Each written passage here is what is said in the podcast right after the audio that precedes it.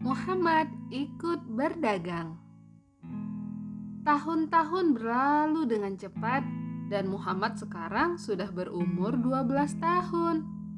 Ia tumbuh dalam rumah pamannya yang penuh kasih sayang. Hari-hari itu Abu Talib sedang melakukan persiapan. Ia akan pergi ke negeri Syams. Dinaikkannya muatan ke punggung unta-untanya. Ia akan menjual barang-barang itu agar bisa mendapatkan uang untuk mengurus anak-anaknya. Muhammad sudah tahu tentang rencana kepergian pamannya itu. Ia merasa sedih.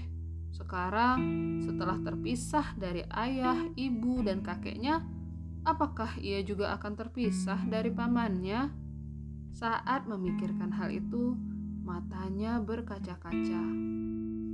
Ketika pamannya siap berangkat, Muhammad mulai menangis tanpa suara. Betapapun ia berusaha menyembunyikannya, pamannya dapat melihatnya. Abu Talib segera mendekati keponakan tersayangnya itu dan berkata, "Mengapa engkau menangis, anakku?" Muhammad menundukkan kepala. Ia menyeka matanya yang merah. Sambil memegangi tali kekang unta yang sedang dimuati, ia menjawab, Apakah kau juga akan meninggalkanku, Paman? Aku tidak punya ayah dan ibu. Ke manakah kau akan pergi meninggalkanku seperti ini? Mendengar kata-kata keponakannya, hati Abu Talib pun meleleh. Bagaimana bisa ia pergi meninggalkan Muhammad yang menangis? Akhirnya, Abu Talib memutuskan mengajak Muhammad pergi ke Syam. Disuruhnya Muhammad bersiap. Paman-paman dan bibi-bibi Muhammad lainnya yang mendengar rencana itu menentang. Kata mereka, "Jalanan berbahaya dan sangat panas. Kau tidak bisa mengajaknya ke negeri Syam. Muhammad tidak akan kuat, ia bisa jatuh sakit." Namun, Abu Talib tidak mengindahkan keberatan mereka. Ia tetap mendudukkan Muhammad di punggung untanya.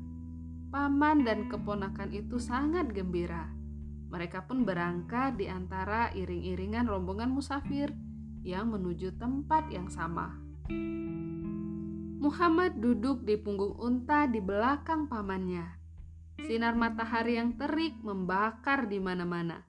Terkadang rombongan itu berjalan lancar.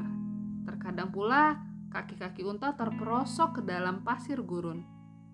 Awan perak yang cantik muncul di atas mereka dan memayungi rombongan itu. Satu awan kecil muncul di atas unta yang ditunggangi Muhammad. Para musafir itu tidak menemui kesulitan sama sekali. Mereka bergerak dengan lancar.